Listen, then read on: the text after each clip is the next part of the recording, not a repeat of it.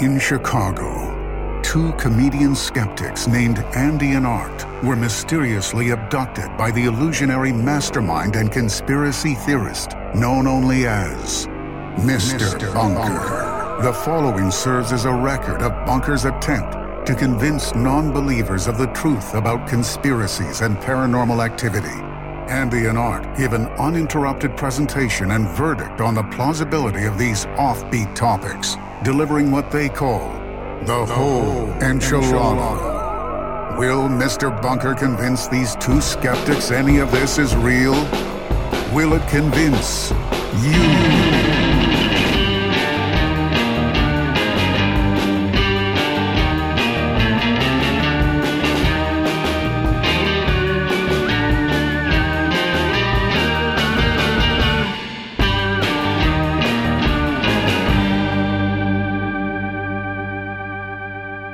Welcome to Mr. Bunker's Conspiracy Time Podcast. As always, I'm your co-host Art Stone, and with me, as always, is your co-host Andy Hart. Hey, Art, baby, how's Hey. it going? Oh, Andy. hey, you're looking great. Daddy, yo, it's good to see you, baby. Oh. looking great. So good to be here. I tell you, it is a pleasure always coming on the show with you. Andy, you're looking like a five. You're looking like five bucks, a five dollar footlong. That's what you look like. That's what they call me, Mr. $5 Footlong. And you know why they call me that? Because I'm cheap and I'm not that tall. $5 Footlong. It has nothing to do with my penis. it's not the five foot long five dollars. five dollar foot long. Um, you know, Uh, I that'd be most of my funny. body composition is cold cuts, so that tracks. It's true. Yeah. No. Uh, you've you've spent uh, many a years as the um, honey baked ham inside of a Jewel Osco deli counter. Yeah, yeah, they call me Mister Honey Baked Ham, the five dollar foot long man, and People would say, "Give me a pound of that," and the butcher would take you out, and slice you on the thing. and I would scream in agony because it hurts. I still have all the nerve endings, all the slicing. They just grow back. Oh God! Oh, fuck! I'll have what he's having. Um, but Andy, you know you're looking comfy. You're sitting down. Oh my God! Is there anything finer than a good seat? You love a chair. you know, sitting is the great equalizer. Why is that? It's the way that the common man becomes like a king. Yeah, it's true. If you were sitting at a higher level than somebody else, We all park our rumps in a chair. we all park our rumps in a chair, but hopefully not today's topics chair. Oh boy, you sit in this chair and you've got trouble ahead, fella, because you're going to die. That's because what are we talking about today, Andy? I mean, We're this talking is- about a killer chair. This is and a- I'm not talking about some chair that is really fucking cool, dude. I'm talking about a chair that will kill you because you sat in it because it Yeah. got cursed by a murderer. This is not the lazy boy chair that you used to have in your apartment that you fucking broke. No, this is an active boy chair actively going to kill you if you get anywhere near it. This is called the Thomas Busby chair, the chair of death, That's right. And and many other names for this chair. Uh, this is a cursed chair that kills people. and this came from another cursed and this came this topic came to us from a cursed individual who also may or may not have killed people in his life. Yeah, this this is a bit of a cursed topic because it's Yeah. about a curse. It came from a cursed individual. Um, and it's dripping with blood. It's surrounded by murder. Thank you for this topic, Ian Hamilton. Thank you, Ian Hamilton. Ian Ian Hamilton O'Sullivan, thank you for Oh, providing this. he topic. gets the last name too. yeah, he got it. He they they share last name. Oh, they did that thing. Uh, is there a hyphen? No, like how we're talking about them on the air. it's all one word. This is obnoxious. There's no space. Um, um, thank you, Ian Hamilton O'Sullivan, uh, for suggesting this topic, but also um, to your alleged victims, our hearts go out to you. Yeah, I mean it's Ian. It's pretty despicable what you've done. May or may not have been the Lindbergh baby kidnapper. We don't know. You may or may not be responsible for that dead child. Possibly dead child. But thank you for this topic about this death chair. Yeah, thanks for this topic about this weird old chair. Kind of sounds like you're sending us a message, but we'll see. Uh, and it's weird that when you sent the email with this topic, you said, have a nice sit. So uh, we'll see what's up with that, Ian. But thank you again. And Bunk Funkers, uh, I think you're going to like this one paranormal topic, evil object topic. I think that's becoming a category. We've had the death car. I forget the, the Golden, Golden Eagle, Eagle. the death car. Now we've got we've had the we've briefly mentioned the Dybuck box on maybe Yeah. the Patreon and maybe here Right. I can't remember. Cursed box. Uh, and now we have, of course, the death chair, The chair of death. Yeah. chair of death. We've got, I, I mean, you know, you don't, this doesn't really fit into any other category. It's not necessarily a ghost story, Right. um, but it is a paranormal. And I mean, cursed objects, haunted objects. This is, this really is becoming like its own, its own genre. It's a genre. And if you bunk funkers can't wait to park your rump, is me, Jean Noir. park your rump on the, the all the research of the Thomas Bigsby's Bugsby Bugs Bunny Busby. Thomas Busby's Busby's I mean, what's up, Doc? What's up with your, uh, you can't say Busby. uh, Busby's um, chair, the death chair, the chair of death. You of course can look in the the, the show notes. where you'll find a timestamp to when the research begins. But first, Andy and I have to tell you about our lives in the bunker. We got to tell you about what's been going on in the, the bunker. We've had a lot of adventures in the bunker with our family, haven't we, Andy? Over the course man, of oh the year? man, this has been quite a wild ride for us. Now, Bunkfingers, I'm sure all of you know because this was probably the biggest cultural story Yeah. of the last 50 years. But uh, we did start a family YouTube channel. Yeah. Myself and Art, the two daddies of our family, We're daddies. and our children. And we've been sharing you these daddies stories on the show over the course of the year. Um, we're family men. You know, we have our children, Peon Musk, their teenage undead Sasquatch Mm. son. We have adult baby David Crosby. Mhm. And this has been our lives, and we've been sharing them with you. And we decided, you know what?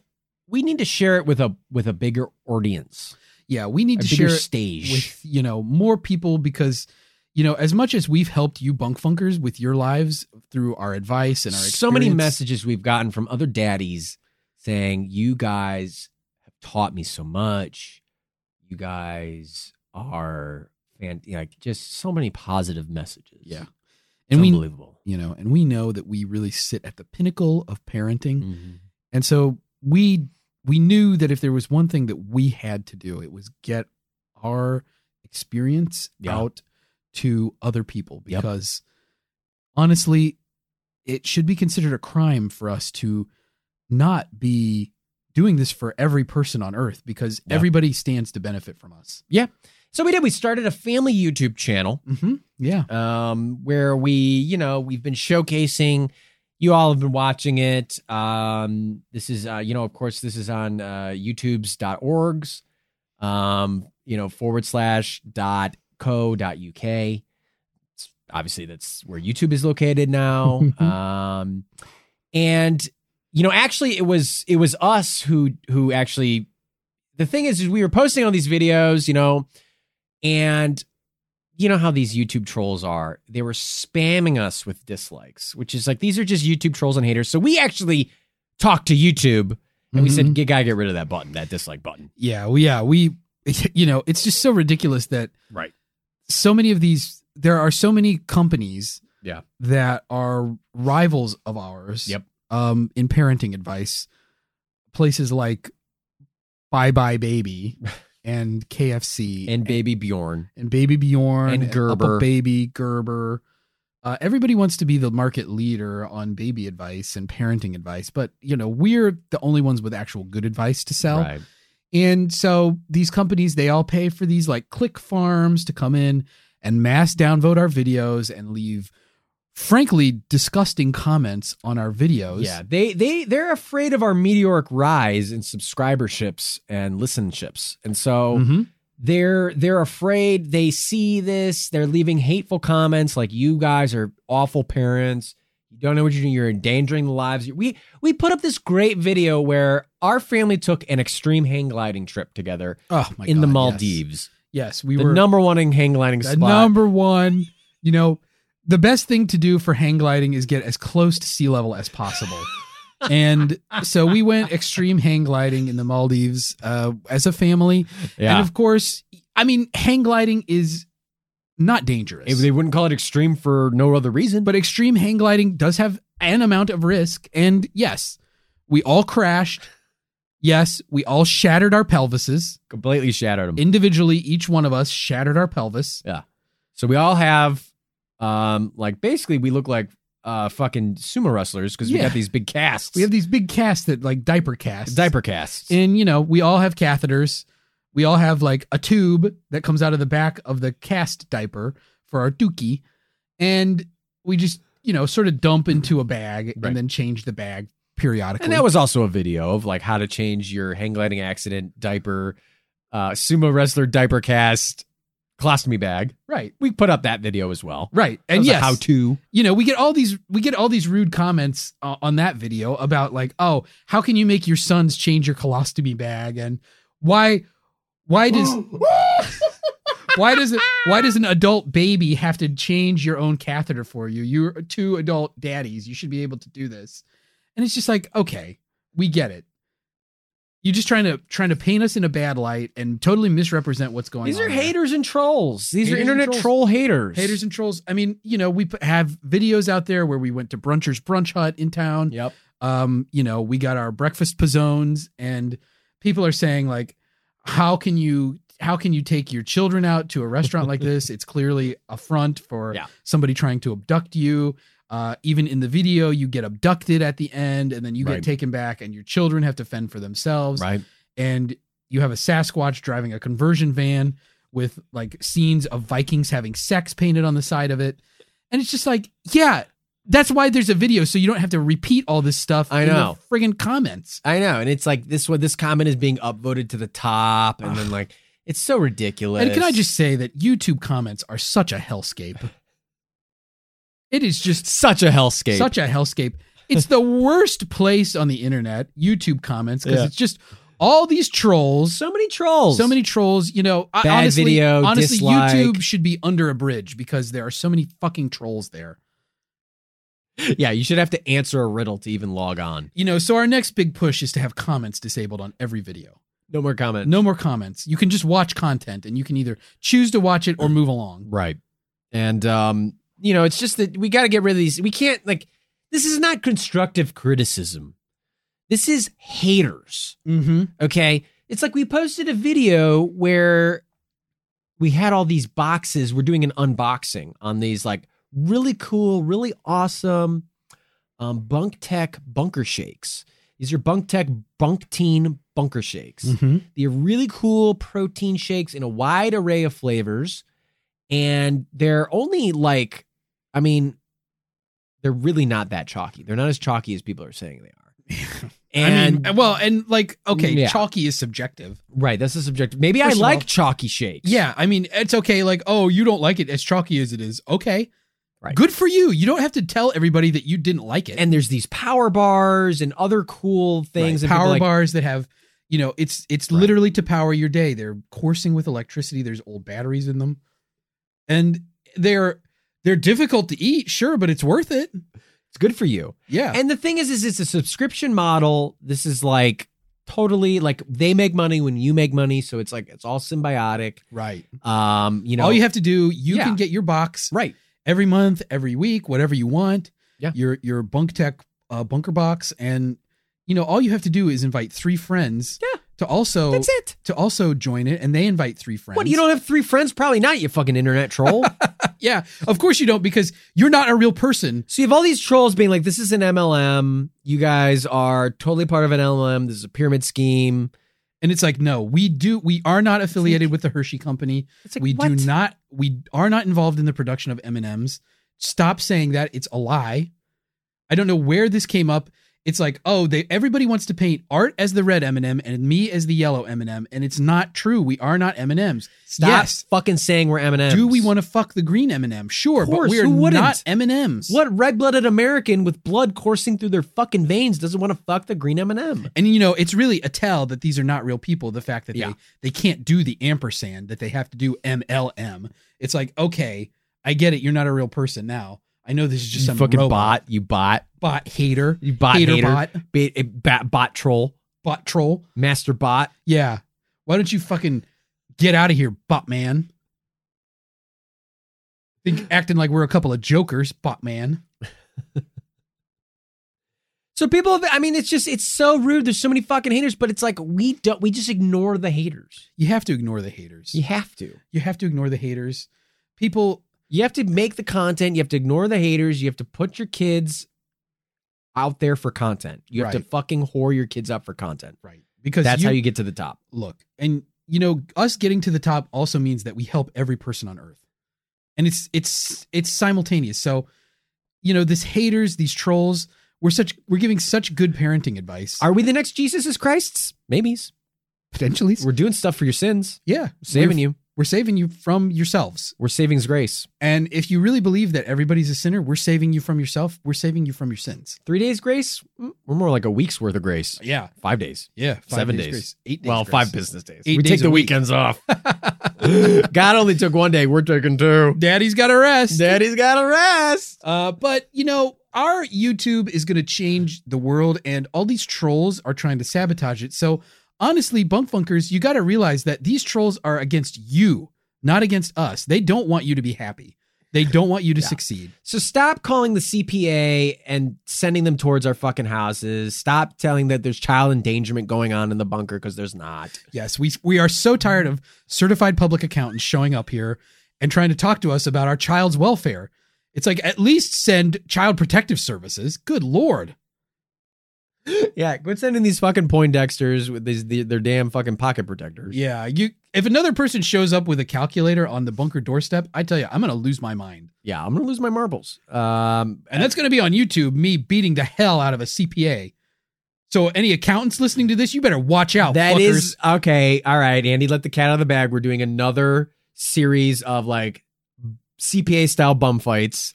It's called CPA bum fights. This is where we either we're fighting CPAs or we make you know certified public accountants fight bums on the street. we go to like Ernst and Young and we go into the bullpen and we we bring a big wad of we bring a big wad of cash in there and we're like, hey, anybody who anybody who wants to fight for this money, get in the ring right now. And then you know, these guys just graduated college; they're ready. you know, these are like the summer the summer interns; they're ready for anything. yeah, so we've got we've got Ernst and Young on there fighting bums in the street. Uh, we've got uh, you know Deloitte and Touche. Deloitte and Growth Power Direct, or the what's the other, the other one is? yeah uh, we got uh we got um you know that we got that accounting firm that uh you know went bankrupt with the whole enron thing uh, Yeah. arthur anderson right. we brought them back just for this i mean they all really need the money They do. They- so we've because they got all them, lost their licenses Yeah, we've got them fighting people in the streets left and right. So CPA Yeah. style bum fights. Look for that on YouTube's.org forward slash co dot uk. and you can go to our channel uh forward slash daddy's bears uh because you know we're from chicago we love the team um so just go look for you know youtube's We do get a lot of weird. I don't know. I mean, we get a lot of weird comments of people being like, "I can't jerk off to this. This is not what I wanted." and this is so disgusting. These are children. These are fucking. Elon Musk is an undetermined age, and David Crosby is only 88 years well, he's old. a teen, and yeah, adult baby David Crosby is in his 80s, so he's he's an adult baby. So But he's a baby. he's a fucking baby. It's It's disgusting. sick. It's absolutely sick. fucking disgusting. These it's like people- this reverse anime thing where yeah, people are trying, instead of trying to jerk off to a cartoon, a really old cartoon character that looks like a child, right, they're trying to jerk off to a baby that's actually 88 years old. right, and Or um, Oh, wait, an old man that's that looks as actually a baby. right, and so the thing is, is we've ignored the haters, and for good reason. We've we've been awarded a YouTube silver play button, Right. and um, you know And that's of course, what- that means whatever it means. It means it means we have over a trillion subscribers. One trillion. One trillion. We're the first ever. Yeah. We beat out um PewDiePie. We beat out the fucking Mr. Beast. Mr. Beasts. We beat him out. Uh we beat all these dudes We off. beat out. Um, we beat off PewDiePie. We beat off Mr. Beast. We beat off We beat Fuck. off. Uh, let's see, who are the other famous Doctor YouTubers? Disrespect. uh, yeah, we beat off uh, Doctor Pimple Popper. Ah. We- Good. Good riddance. Uh, we beat off every every big YouTube. Pretty much all the big YouTubers, of course, we all know their names. we beat off Sesame Street and their YouTube channel. Um, we beat them all. The entire cast of Sesame Street. And you know, beat them I- all off. And you know, honestly, bunk funkers, there's not one trillion people on this earth, so it just goes to show you that many people wanted our content so much that they made alternate accounts, Right. And they also subscribed. so the silver play button got shipped to our house uh at the bunker and um you know it showed up and i mean i can see why this is so coveted you know it immediately starts talking to you Right. Mm-hmm. Yeah.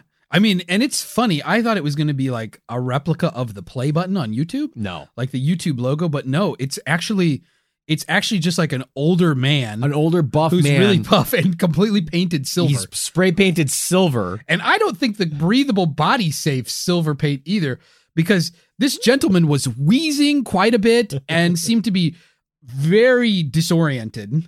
and he said, um, you know, like I've got you guys. It's me, Mr. Bunker. I'm the YouTube Silver Play button, and now I like I've put it out into the world. All the stupid bullshit you idiots are doing. I created a trillion different Gmail addresses Yeah. and s- subscribed to your channel Right, so that you would get this so everybody could see what a couple of fucking idiots you are and right. how much you've hurt music legend David Crosby and my best friend on earth, Peon Musk. I've had it with you two. I'm seriously, I'm getting sick of it. This is seriously probably going to be the last fucking time. I'm done with it. I've, I think I finally found a plan to like fucking put you guys down for good. I'm at the end of my rope here. Yeah. This has been so ridiculous. You should have never won that court case. Right. I was in the right. You were in the wrong. Right. You took everything from me, and I'm Right. going to finally get back at you. and it was just like like, this is not good content. Like, how am I supposed to make a YouTube video? of It's this? like, uh, hello, YouTube's. I think there's a malfunction with your award. Yeah. oh boy, it was just really. uh It's just like that's not. I can't make a video out of that. Like no one wants to watch that. So anyway, this guy's this guy starts using our toilet for like four hours straight. so we came to the studio because we're like, Jesus Christ, we got to get away from this guy I 'cause know. he was just screaming. Yeah, he was screaming. He was in there. going. "Ugh, ugh."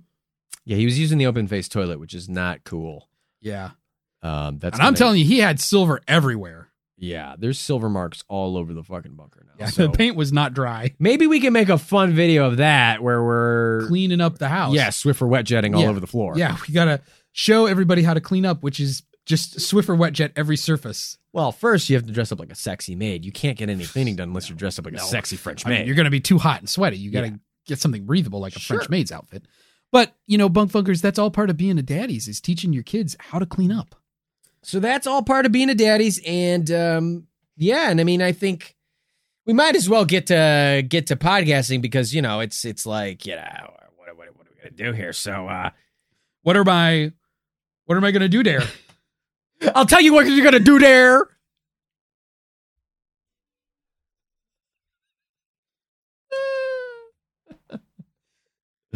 and uh, I think I think what we're gonna do here is is talk about Saint Bugsby's chair.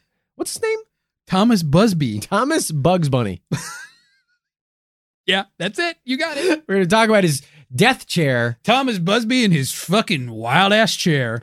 Might sound like the open faced toilet, uh, but oh, uh, jeez. anyway, here on Mr. Bunker's Conspiracy Time podcast.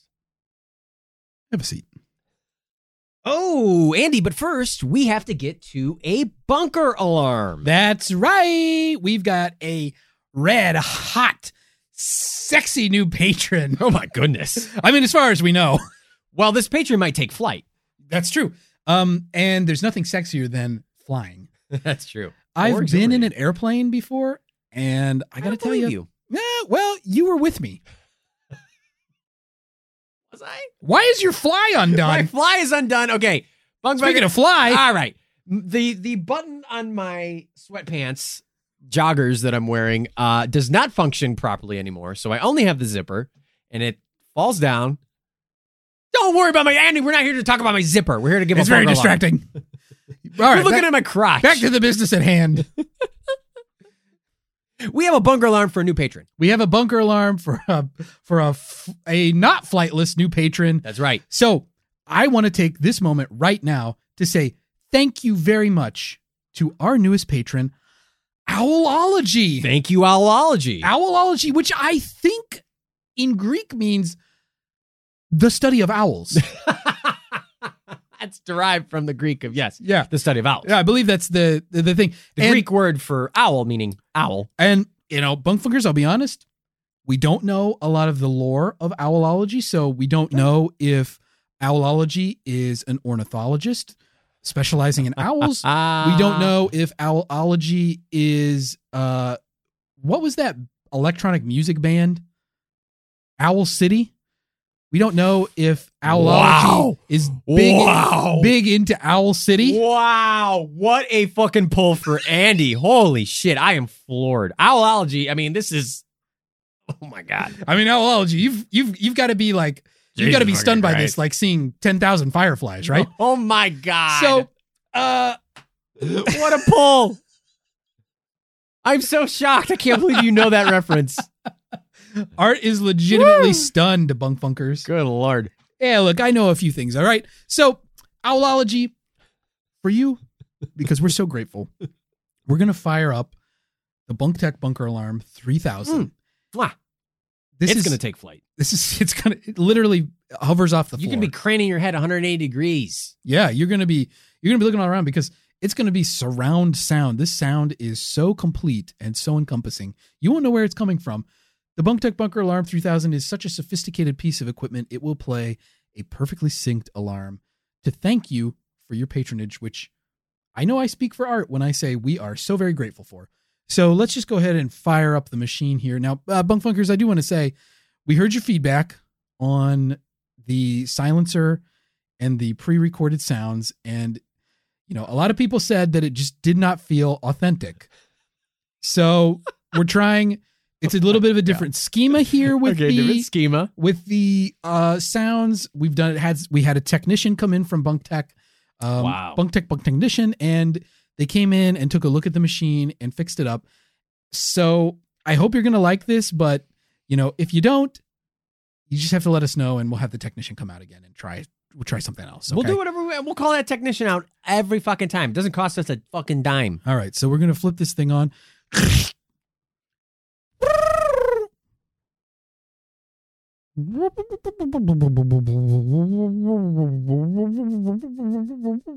Hearing hints of Zoidberg. Yeah, it sounds very much like Curly Joe. All right, so that's just the startup noise. That's very soft, a lot Yeah. softer than it used to be. So Yeah. obviously, this bunk technician did something. this is a skilled technician. So let's go looking. Um, let's see what happens when I start pressing the keys on the keyboard.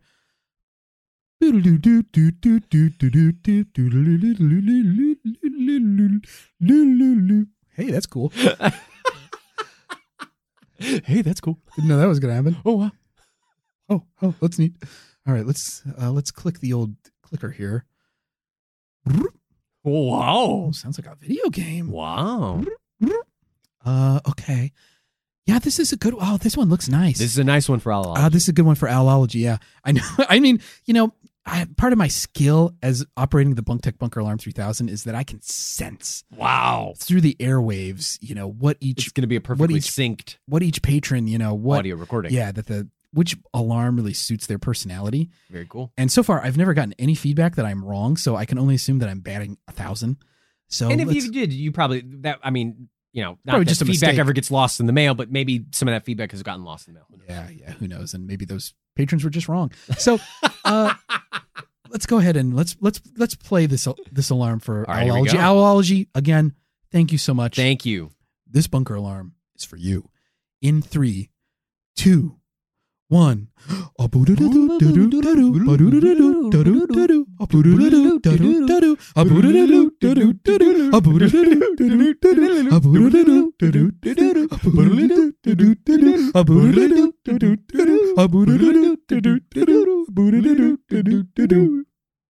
Oh, wow. Wow, very melodic alarm. Very melodic, very Owl City esque. wow, yeah. Some might say. Yes, I might say Owl City. Wow. Yeah. Owlology, Owl City, Owlology, Owl City. Um, either way, thank you, Owl. Owl Owlology. sorry, that, that's it- it's difficult for me to say. This is a hard one for art. but it, I d- it doesn't mean I don't appreciate the patronage and your support of the show any less. If any of you are It's more considering so my becoming fault. patrons, please consider making your Patreon screen name like Mercury something. Like anything that you think will trip up art, so that he the can, one word I can't so that pronounce he correctly. can read it on because owlology is a good one for him. Ow, ow, ow, ow. See, like uh, he gets tongue tied. So owlology, thank you for that. That's a gift. Uh, your screen name. Uh, we would love it. Anybody else that signs up, give Art your most complicated screen name you can think of Sure. for his mouth, which is Sure. doesn't have to be many big words. It It, really doesn't. could be and if. You know, like he'll get screwed up on anything. Anif. Yeah, see, On diff. you just got to make it, you know, confuse him. So, owlology, Thank you, thank you again. Owlology. Uh, thank you, Owlology, for your patronage and the support. It, we appreciate it. It means a lot to us. Um, and um, yeah, Andy, I think. Uh, and again, thank you to Owlology, but but I think we got to get to today's topic. Oh, that's right. We do. We gotta. Hey, hey, bunk funkers. Why don't you pull up a chair? Take a rest, huh? Be careful. You might die. Anywho, Anywho, here's today's topic.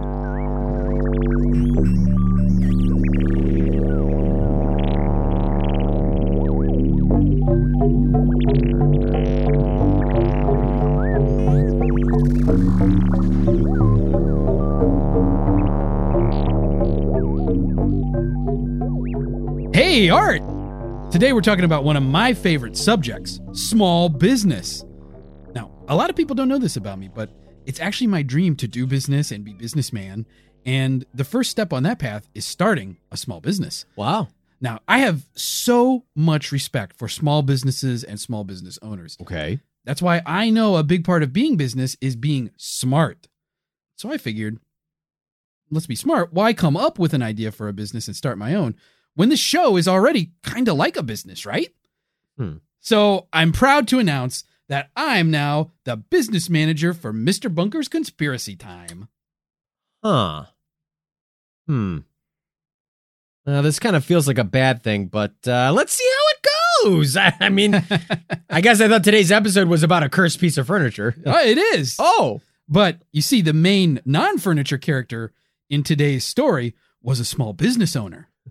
Uh, I am, of course, talking about Thomas Busby, the guy who was the owner of an inn, a small business, and also the owner of a mass murdering chair. now the chair itself goes by many names, some of which we made up exclusively just for this bit. You've got Busby's stoop chair. Uh, you've got the chair of death, dead man's chair. Sit on it and die. Seat o' doom, and the chair that causes people to no longer be alive. Ooh. Which is which, you'll have to figure out for yourself. But before any of that, it was a chair belonging to one Thomas Busby. Now, to understand the story of Thomas Busby, you first have to get to know Daniel Audie. Daniel was what I would call an unscrupulous businessman. Wow.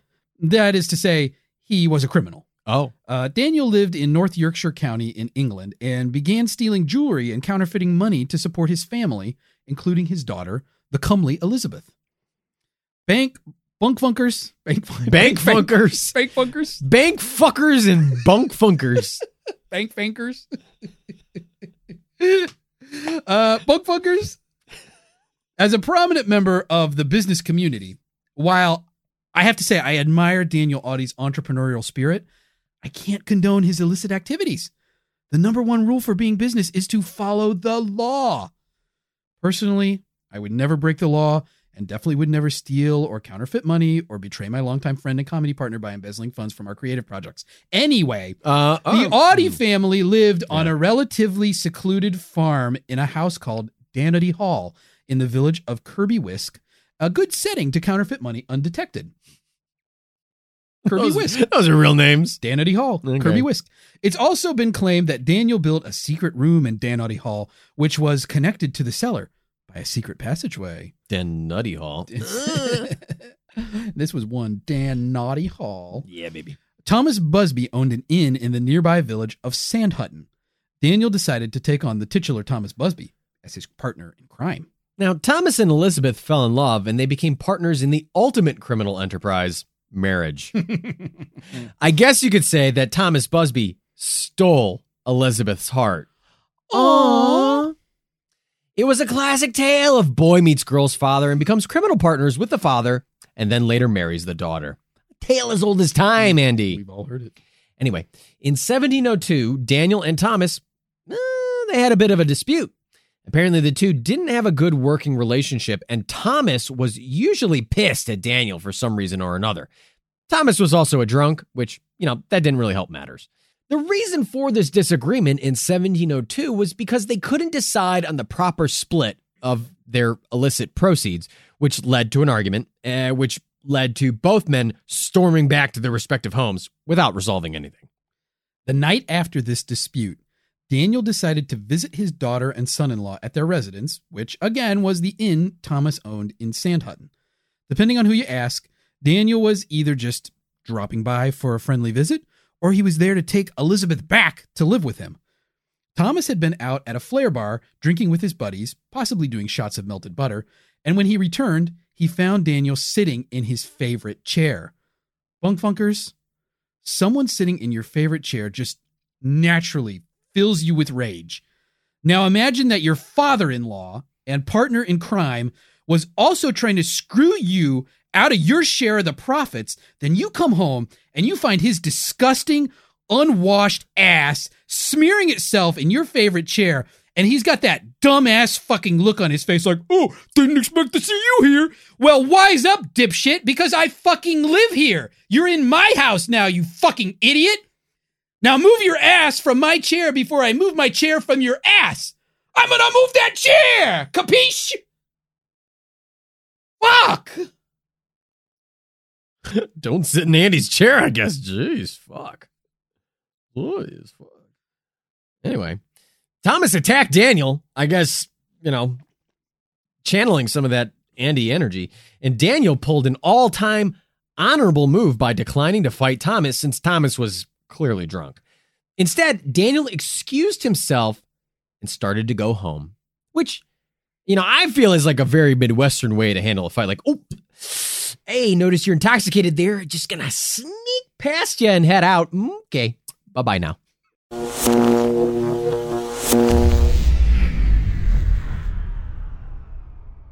Uh, Hey, what, what's going on? E- Everything just went dark. Where, where'd the lights go? Oh, oh, um, uh, I, I don't know, Art. Uh, uh, let me just make a, a quick call to the power company.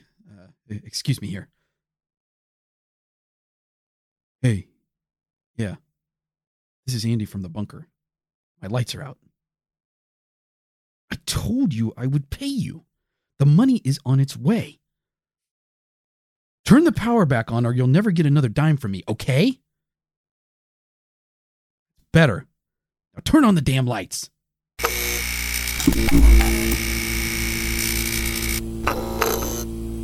Hey, there we go.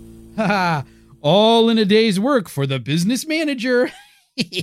Um, okay, but uh, didn't we have the electrical bill on auto pay? Like, did something happen to our bank account? oh no, no. Uh, just just an error on the power company's part, of course. I have everything well in hand. Hmm. I can assure you that I did not raid the bunker bank account and buy multiple pieces of European style swimwear for myself. That's a very specific example. Um, Andy, I'm starting to. Ah, hey, uh, so back to this uh, fucking chair, right? Uh, this fucking chair, right? Huh? okay, Uh, so sure. so Daniel skipped out on fighting Thomas because of how drunk Thomas was. Well, Thomas was having none of that shit. He followed Daniel home to Danutty Hall and attacked Daniel with a hammer until Daniel was completely murdered. Thomas tried to hide the body in the woods, but Daniel's sudden disappearance caused a local search effort.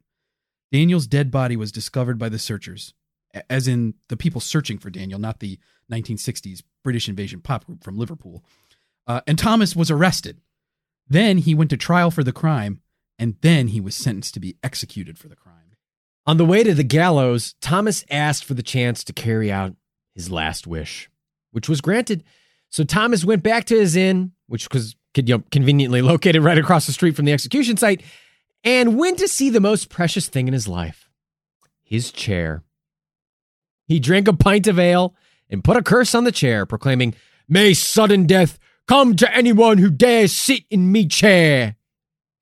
It's funny because that's the same thing I tell my family every time I get up to go to the bathroom or leave the house for any reason. you know what? The similarities between you and Thomas Busby are too numerous to ignore. you lush. We're two peas in a pod. Anywho, After cursing his beloved chair and possibly saying, see ya, to his wife, Thomas Busby's death sentence was carried out, uh, as we said, right across the street from his inn. And Thomas was gibbeted. What does that mean? Gibbeted. His giblets were taken out? No, he was he was placed in a gibbet. What is that? It's like an iron. It's like an iron enclosure or a cage. Jesus Uh, Christ. and they like suspend it. Fuck. So it's like he was hanged to death, and then he was put into a cage, Ugh. and then suspended. That's supposed to be a sex thing, not a torture thing. Well, All I right. mean, is it really torture if he's already dead? Thomas was gibbeted, his body dipped in tar, and his remains displayed on a stoop. You know, that is like a, a post attached to the gibbet, which, while pretty fucking metal, just, I mean, kind of seems a little superfluous. Like, like what difference does it make after they already killed you? You know, is it that's supposed to make me not want to fucking murder? Like, oh no, you'll desecrate my corpse. I better not murder anybody. Ooh, I'm already dead. Whatever. Losers. Yeah, you murder who you want. You fucking do that to him before you kill him. Yeah. Jeez. Now, Bunkfunkers, to be fair, some versions of the story say that Thomas Busby was sitting in his chair when he was arrested and he cursed the chair at that time, or that he just shouted the curse while being led to the gibbet. Uh, bottom line here Thomas Busby cursed his chair at some point after murdering his father in law. It has also been said that Thomas Busby's ghost haunted the intersection where he was executed, as well as where his inn was located. So, Thomas Busby got executed, but he didn't get the chair. Thank you. Thank you. Please come back to Mr. Booker's Conspiracy Time for all the best capital punishment related jokes. Come hang out with us and leave us uh, and let us give you a lethal injection of comedy. We are so fucking insufferable. Off with our heads. Oh. Oh. Hey, a knock at the bunker door. Jeez. Uh, I mean, I don't know who this could be. Uh, Hey, can somebody come sign for this delivery? I got two life-size Tom Selleck sex dolls. But they're Tom Selleck from Blue Bloods, not Tom Selleck from Magnum PI.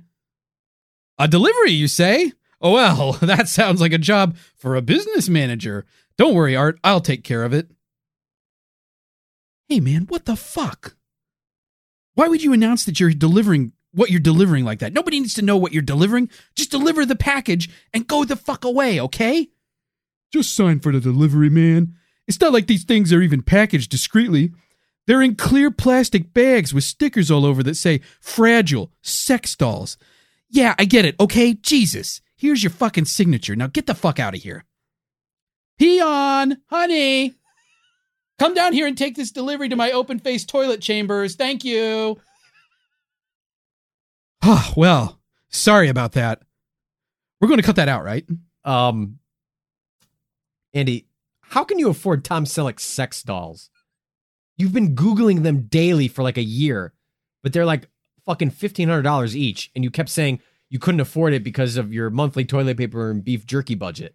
Where'd you get all this money all of a sudden? well, I guess I'm just much better with my money now that I'm a business person. Okay. Something's going on here. I can smell it. Probably just smelling my cologne, another one of my other business ventures. Ooh, the hot dog water. Anyway, about that chair of Thomas Busby, huh? The cursed chair became a local attraction, with the innkeeper and Elizabeth Busby using the chair to improve business at the inn. The inn was even eventually named the Busby Stoop Inn. People came from far and wide to park their ass in Busby's chair, and it became known that anybody who sat in the chair was likely to die soon just as Thomas Busby himself proclaimed.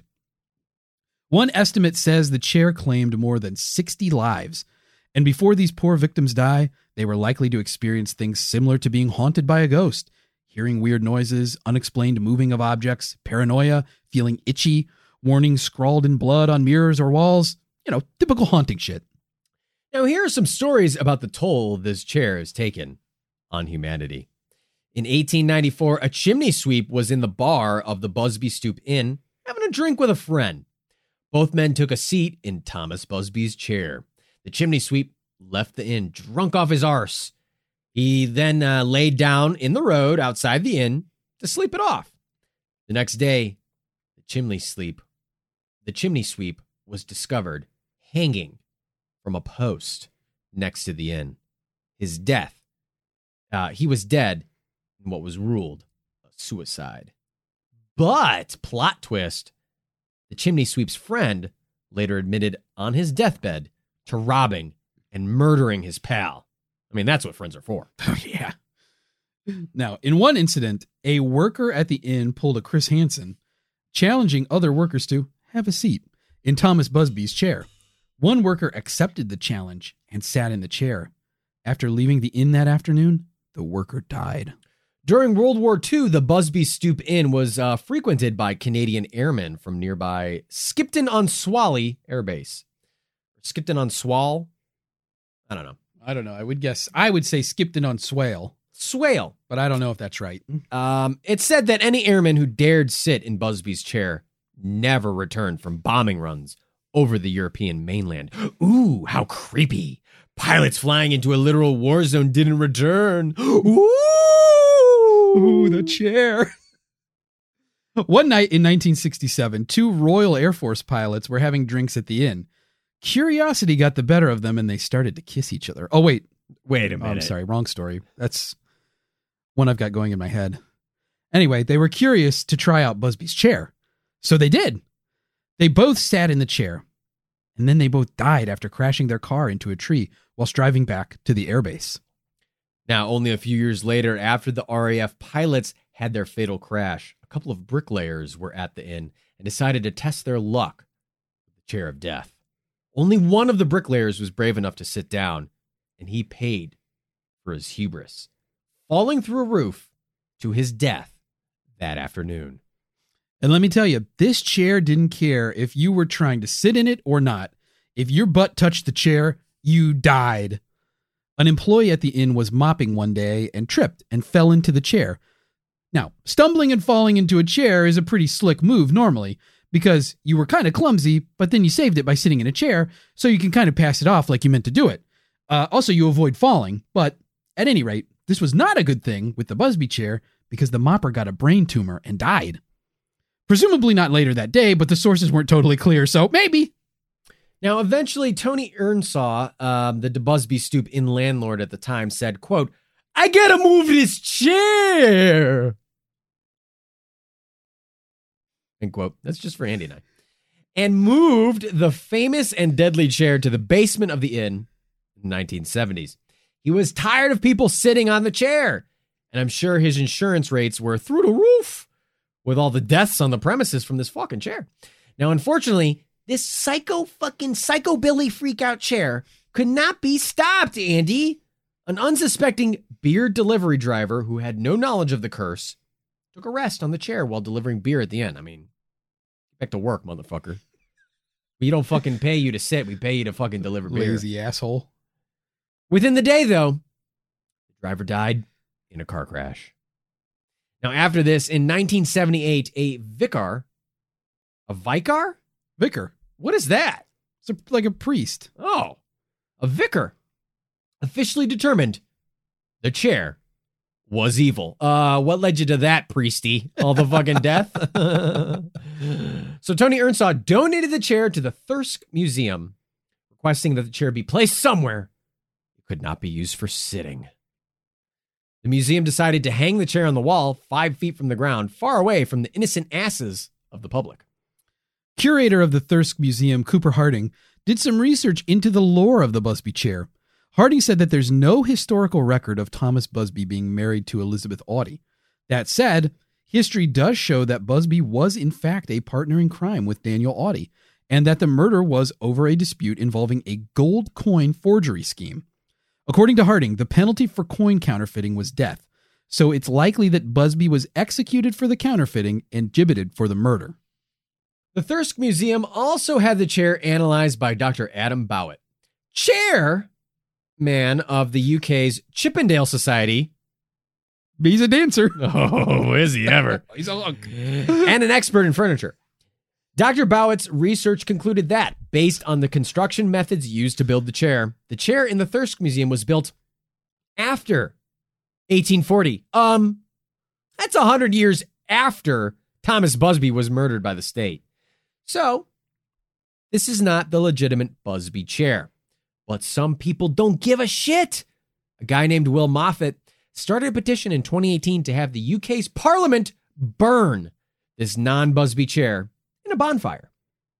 Now, here's the petition in its own words, grammatical and spelling errors included. This is not me not understanding how to read the English language. This is for once. for once. Quote I want you to burn in a bond fire because it's an evil piece, P E A C E, of needs to be destroyed. It is currently on display at Thirsk Museum. I want it to be removed and burned in the fire, a bonfire, so that the ghost can go free free from haunting people. Also, the body of Thomas Busby, who cruised the object, must be dug up and cremated as well so that the cruise will go away. End quote. the cruise. A cruise. He cruised the object. He took it on a trip. Spelling errors included. now, if there's So one the ghost could go free free. the ghost could go free free. That's that's how it's written. That is true. So the ghost could go free free from hunting people. Now, if there's one thing Mr. Bunker's conspiracy time typically endorses, it's exhuming corpses to destroy them further. But ooh wee goo goo ga. If we thought the gibbet for Thomas Busby was a little too much, this is way over the line. That was all. Yoink, yoinks. Anyway, the petition got 42 signatures and didn't go anywhere. So that means that Thomas Busby's chair is still in Thirsk Museum, hanging on the wall. But since it's not actually Thomas Busby's chair at all, that means the Thomas Busby chair is still out there, willing, waiting to kill again. That's why, bunkfuckers, you should remain vigilant. Don't put your ass anywhere that might be cursed. And you could easily find yourself. Hey, hey, hey, what what the hell is going on here? Open up. It's the sheriffs of the county where we are currently. Oh, uh, I'll get it. Uh, What can I do for you, sheriff? You're being served. You need to appear before a grand jury. You're under investigation for fraud, embezzlement, public urination, and gross incompetence. Have a nice day. fuck. All right, Andy. I see what's going on here. I admit it, Art. I'm a terrible businessman. I stole from the bunker fund and used it to buy Tom Selleck sex dolls. I also booked a vacation for me and the Selleck dolls in Fiji. I also forged a bunch of checks Frank Abagnale style to pay our bills. I'm sorry. Oh. Also, I pissed in a Walmart parking lot right in front of a security camera. I'm not sorry for that. I knew I should have never let you be the business manager. I should have stopped you right when you announced it. I also should have never let you go to Walmart without asking you if you had to go potty first. That one's on me. Well, what do we have left? Can we even keep this show going? I don't know. I don't know. Let's let's check the Bunk Tech Bunker Vault 8000. Eureka! We're saved! Look! Andy in the vault! The whole enchilada!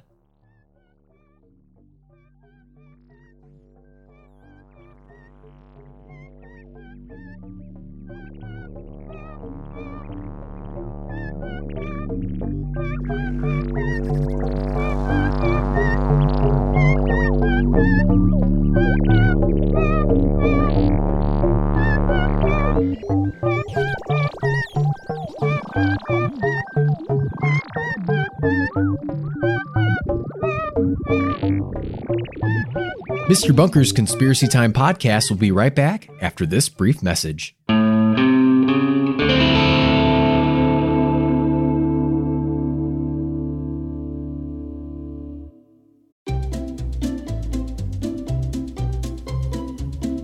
Hello, and welcome to Novel Conversations, a podcast about the world's greatest stories. I'm your host, Frank Lavallo, and for each episode of Novel Conversations, I talk to two readers about one book, and together we summarize the story for you. We introduce you to the characters, we tell you what happens to them, and we read from the book along the way. So if you love hearing a good story, you're in the right place. Our ninth season is coming this fall. Tune in to hear from some of the all time great authors Charles Dickens, Jules Verne, F. Scott Fitzgerald, and more. Subscribe to Novel Conversations wherever you listen to podcasts.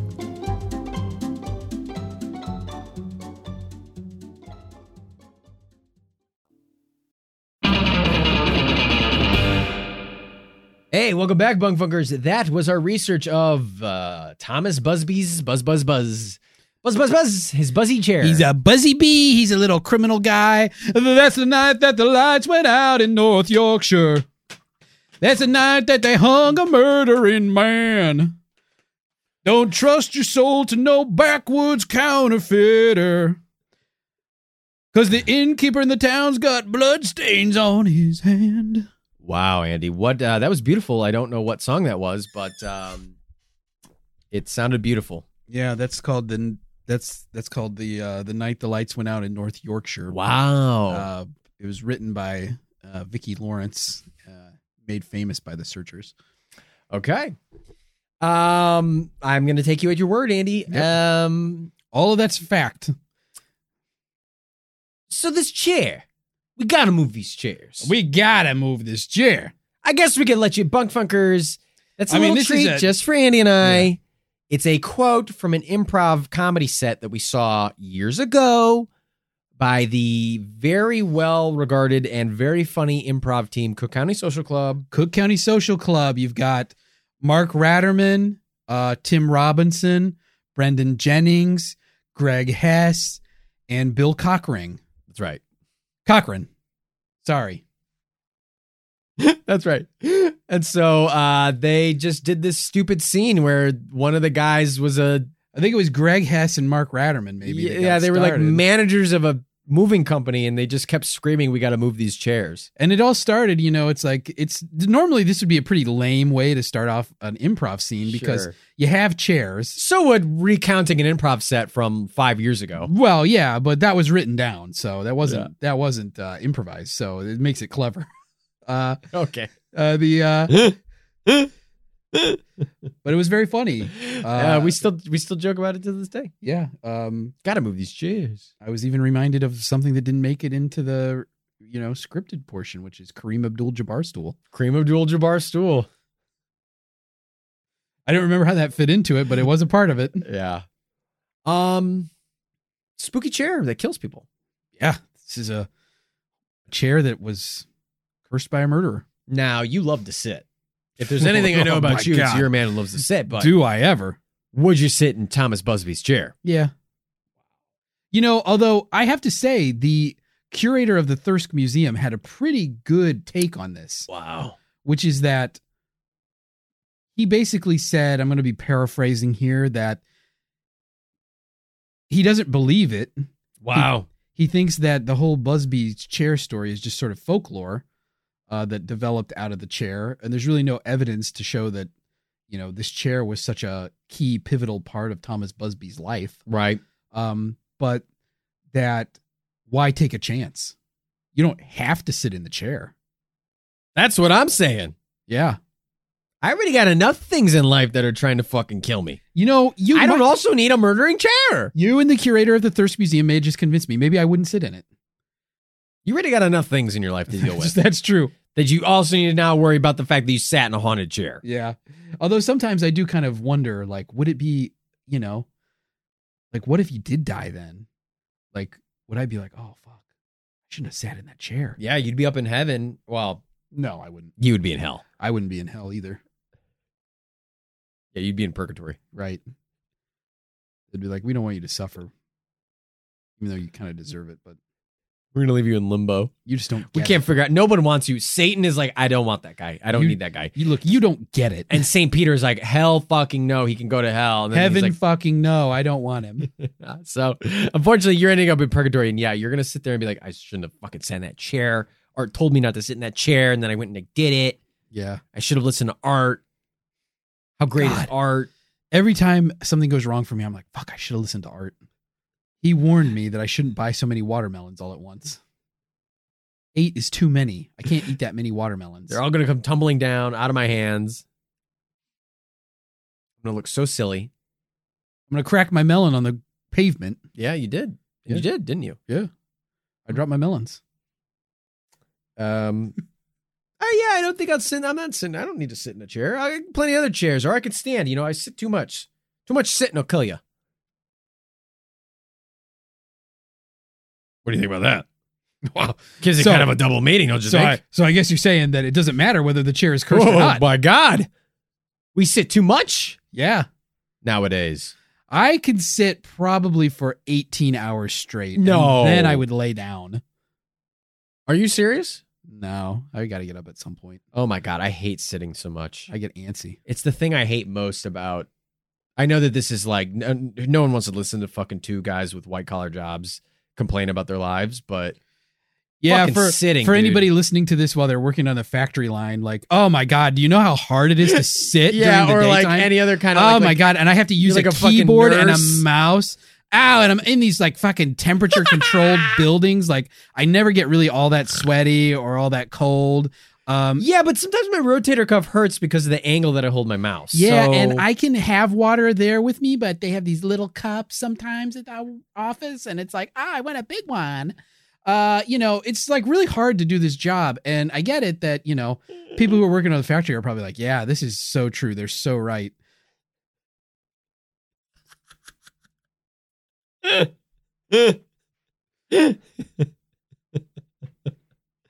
oh god, yeah, but I mean, like, legitimately though, like sitting all day is not apparently not. But you know, obviously, it's like you read these articles and they they make you think everything out there is out to fucking kill you. But I will admit that, like, when you're you do spend a whole day sit. You ever like realize that you're like, holy fuck, I spent the whole day sitting. Like maybe you wake up, you sit in your car to drive to work, you sit at work all fucking day, you sit while you eat, then you drive home and you come home, you sit on the couch, and then you sit to have dinner and you're like, holy fuck, I spent the whole day sitting. Yeah. You know? I hear you. And you feel like shit. Yeah, I That mean, was I- supposed to be sure. I feel like shit most days. So Well, yeah, that's true. may- maybe the sitting is related to it. Yeah. Um, so that's why people people get standing desks now. You got your fucking treadmill desks. You got those balls, those medicine balls that you can balance balls you can sit on. Um, various ergonomic chairs, ergonomic. Who knows, man? Could all be tied into these Thomas Busby chairs. yeah. I guess what you're saying is that Every chair is a Thomas Busby chair when you think That's about it. Every chair is a Busby chair. It doesn't. I, it's all chairs are trying to kill us. Yeah. Well, you know what? I guess it's just that goes to show you that it. Chairmageddon. that we uh, our whole society is not designed to support our bodies properly. Yeah, what is proper? Like I don't know. Fucking laying Everything down? we do kills us. It's like you think you know people who are on their feet all day. It's like you gotta. you can't I've do worked- that. I've worked in a job where you gotta be on your feet all day. Yeah, Um, you got to have good shoes. It helps to have like one of those gel kind of cushion mats, something that's Yes. like a little bit supportive, but hundred percent. a little bit soft, so that there's Yeah. a little bit of cushion. Like what? Grass. and you should take some breaks every once in a while Yeah. and sit. But like it's like you read all these fucking things and they're like, okay, you can't stand all day on your feet because that's bad for you. You can't sit all day. So it's like, I guess the best, the fucking most optimal thing to do that they say, It's just alternate. yeah, is to be like you would be walking around all day, but then like taking routine breaks and squatting. Huh. And that would be or like sitting in different positions, like changing up how you sit, like lounging one time on like your side and then like sitting, you know, cross-legged and then walking and then squatting and then walking and then doing this, just being in like different positions at all times. Like you ever seen these people who like their method of like stretching, like I think even Conor McGregor does this kind of stuff, is like this weird primal animalistic movement. Like this sounds like some fucking Joe Rogan shit, but like they do like these weird like I'm gonna demonstrate for you. I'm not familiar with it. Jamie, can we get a clip of this? Like they'll do like ah! ah, he's coming at me. Motherfucker's arts on the floor. He's coming They'll, at me. like- They'll move like a weird animal, like on the beach, like they'll like crawl, scuttle around on the beach. this is a warm up. yeah, I forget that. What's, the- what's it supposed to do? just it just like it's it's activating a lot of the like little muscles in your body that don't get mo- like you think about what it's like all day, the muscles that you use when um you're just fucking sitting is just like you're not really using a lot of your muscles. These are for like fucking athletes and stuff. I mean, I guess it could be good for anybody. But these are like, you know, fighters and people who are doing like jujitsus and MMAs and stuff. But it's like, you know, it's activating all these like little, mu- like your hip abductors and your fucking IT band and like your hip inflexors or whatever they're called and like all that shit that gets really sore when you sit all day.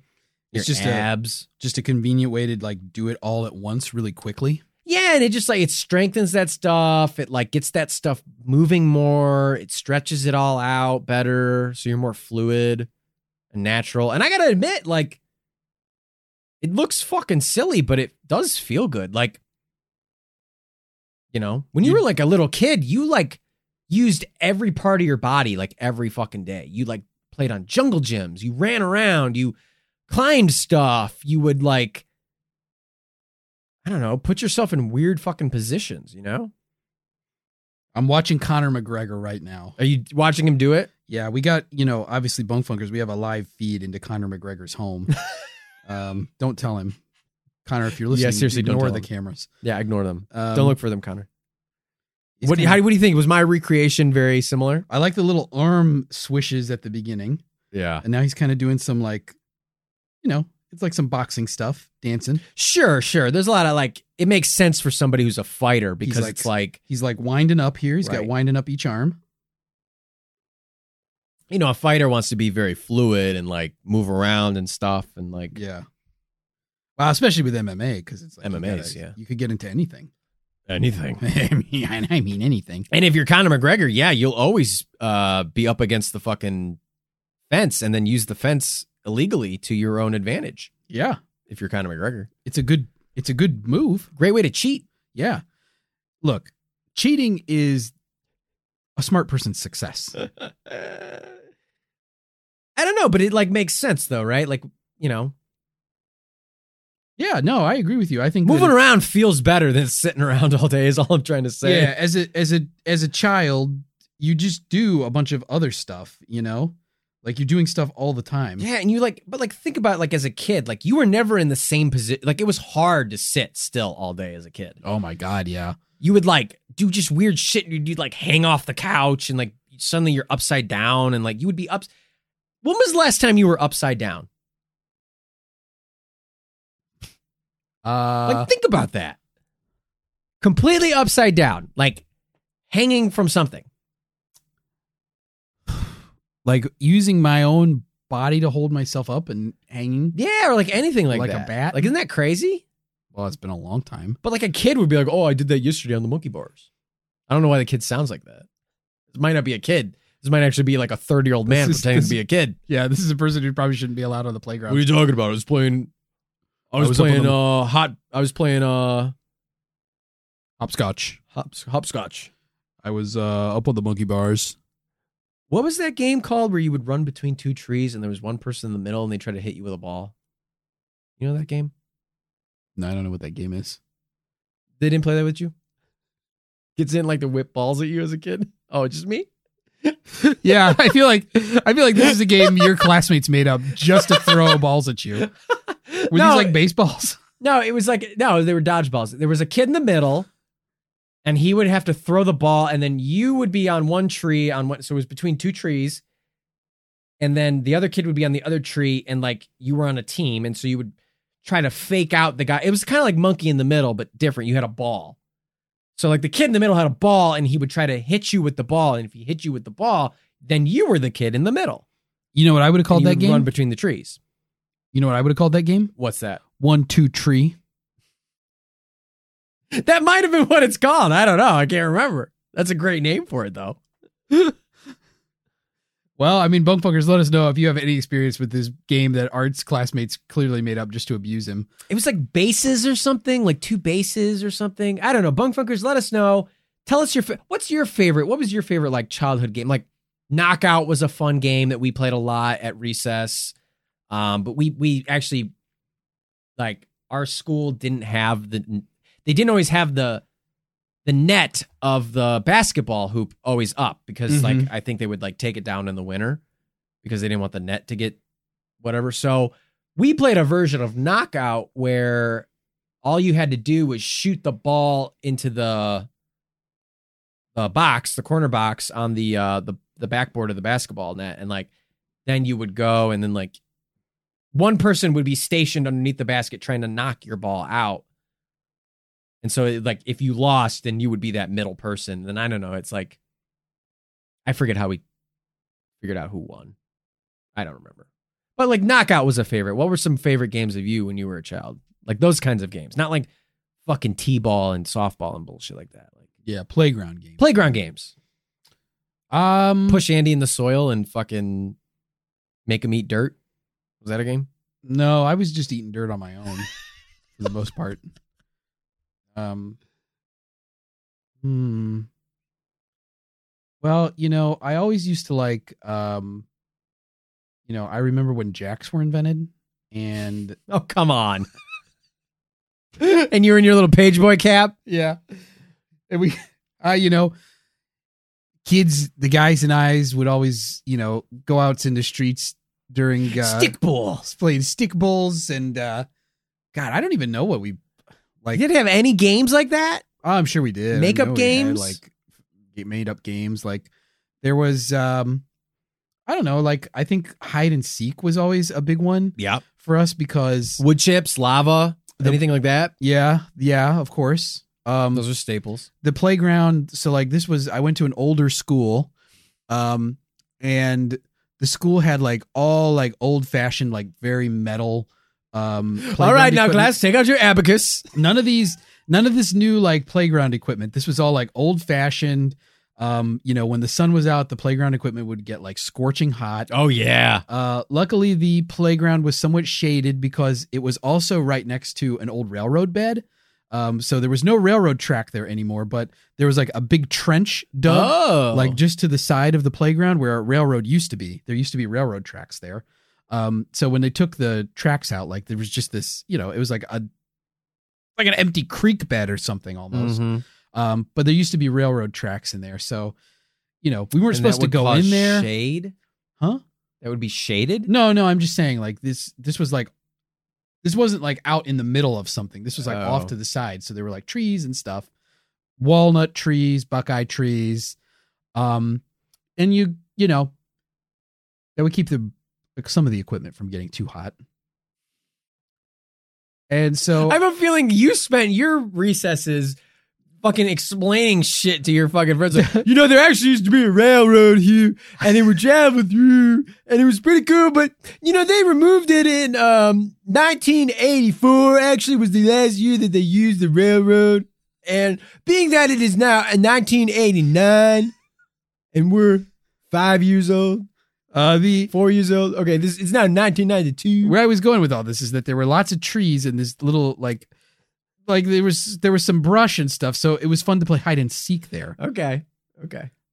So hide and seek. And a lot of the games were like, you know, it was one of these games kids like to chase each other, right? Oh, they love So- fucking chasing. So it's each other. always some kind of chase game, and it's like, okay, everybody goes and does this, Yeah. and then, um, and so that was a lot of the that was a lot of the the school time thing because we had uh there was like this tennis court next to the playground, um, it was like an asphalt tennis court. I feel like it was really bad, really, like craggy holes in it and stuff.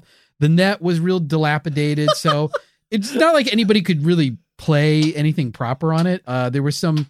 They had one of these um, things, one of those little plastic things on a pole where it's like you shoot a ball into it, and then it comes out one of the holes, and the holes are numbered, okay. and so you score the number of points that the ball comes out of. Um, A little too much RNG for my purposes. what RNG. RNG? Yeah, like random. Huh? It's random, right? Yeah, yeah, yeah. I don't Yeah. think there's any skill to it. Right. Um. So uh, there, there was like the the tennis court also had basketball hoops at the side, or at least they had backboards. Um. I don't even remember if there were actually any hoops because it was like old wooden, uh, backboards, and so I'm pretty sure the like hoop the like hoop the bracket that held the hoop up fell off. Um. I have a feeling your parents just sent you to an abandoned lot. this was They're like, yeah, that's school. And you're like, okay. I was the only student in class. Yeah. Um, but no, it was uh, you know, the merry-go-round was always like a favorite of mine. Okay. Wow. We had a merry-go-round. Yeah, it's one of these Like a like a playground version. like a playground version. Yeah, not Where it's like a just- carousel. Yeah. It's just like metal bars, and you would fucking spin that motherfucker. Yeah, and that thing would go really fast. And there Oh was my like, god. you know, there's no way to Yeah. hang on. Like if you fall off, you just fly off. Uh, yeah.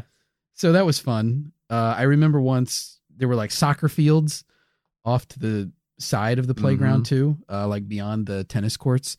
And at soccer practice one day, I was goalie and I took a soccer ball to the head and it knocked me unconscious.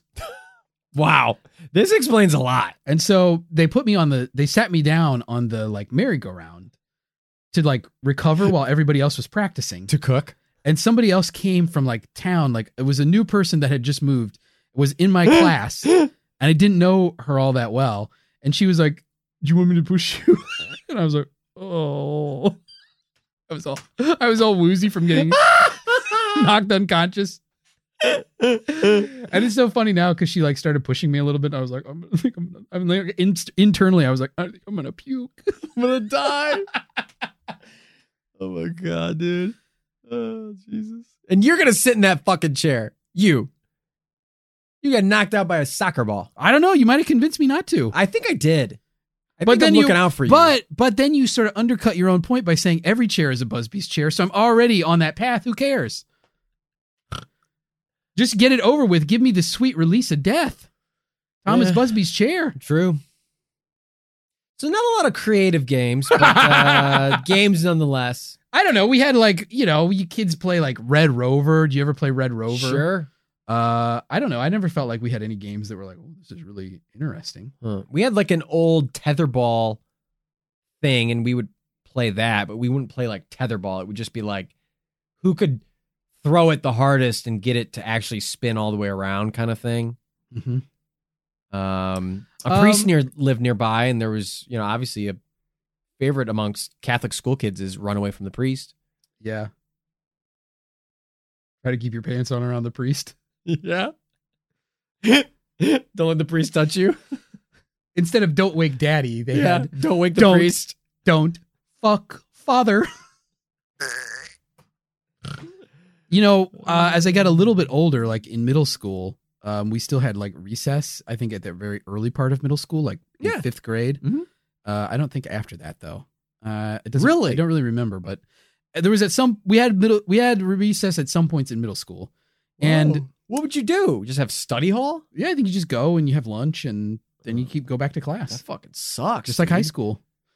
Um, but I had recess all through eighth grade. Jeez, must be nice. Yeah. But a lot of kids would. what do uh, eighth graders do during recess? Well, a lot of kids would have like fuck. At that point, it's like you start becoming more of a delinquent. yeah, And so a lot of my friends would like, you know, they'd have to like take tasks or like do homework over it or like just study. But like you could go outside if you wanted some outside time. But like most of the time, kids would just hang out and talk. yeah. That's like that's when it just started to be like we just form a circle and sit around and chit chat and then maybe talk while playing knockout or play a game. But then like that's where it really, yeah. So I think when I was in the fifth grade, we were still having recess, Fifth and sixth grade, yeah. Just went and around in the year games. before we had moved. We moved to a new school. They like, they moved. They combined like all these. They had these little schools with all padded over, walls. all over the district. Yeah, but they moved them all into one big campus. Okay. So it was elementary, a middle school, and a high school all in one one campus, and they moved them all there. And so we moved into this new school the year before, and so then we went to the middle school that was next door Right. uh, in fifth grade. And so they had this thing in the middle of the campus, this big circular parking lot, which was where all the buses would come in. oh, okay. So it's like buses could come in and park, Sure. kids would get off, and the bus just leaves. Like it could go out the opposite way that it came in, so the traffic will keep moving. Um, and so they called it the bus circle, and we would go. We had recess a lot in the bus circle because there was no playground at the middle school. Okay. So we went to the bus circle, and people would be like, you know, playing games or whatever. And so me and my friend, uh, and uh, w- who was not at the time, but then became my wife. Uh, Wow. Oh, Big lore reveal. big, big, big personal. lore Andy has reveal. been dating and married his wife in the fifth grade. We were married later that year, uh, but we were engaged in the fourth grade, and uh, That's actually true fact, Bungbungers. yeah, And he met his wife in the fifth grade. That's true. And uh, we used to do this thing called wacky sports announcers. That's what we called it. And the art's already rolling his eyes. Oh, So we would just like walk around and watch what everybody else was doing and pretend to be sports announcers. You and your wife Yeah. And my other friend. and your other friend. That's cute. That's fun. Yeah, that's like a fun game that around that you're right. And now that I remember it, around that age, like that sixth, like seventh grade, eighth grade, when you're like twelve to fourteen, you would just like hang out on the jungle gym and chat. Like nobody play like maybe the guys would get together and play a game, but most like you know, my grade school only had um six boys in the class. And there's only like 13 to 14 kids in total. Like it was very small. Um so like one time like a lot of games would become just like someone would hang out on the jungle gym and then all the other boys would whip dodgeballs at them until they fell off. It's a good game. So See, a lot of people in our in my class, like some people would someone would bring like a Nerf football yeah, in their locker that sure. day. We always played football. and so that would be something that people would do.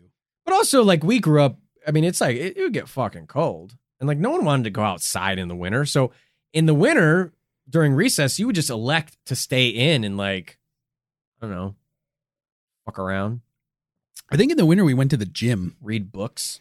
And so then then you could like play basketball or Yeah. like you could get a limited use of some of the like stuff that they had for PE classes.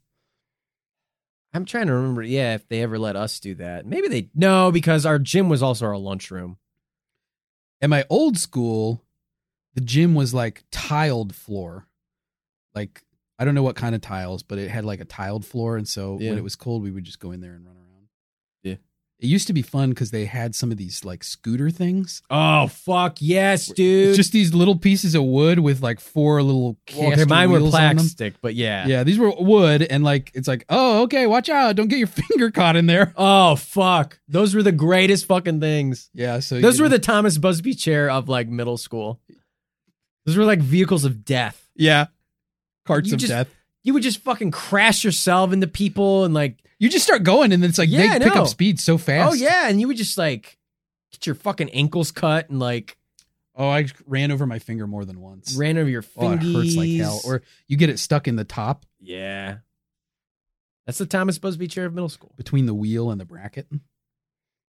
That's Busby's Busby's pl- playground. okay, let's say equipment. you're Thomas Busby's, Buzz Bunnies, and you're gonna get put to death for.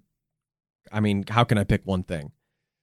Uh, but you get your last wish, and you're gonna curse your favorite object.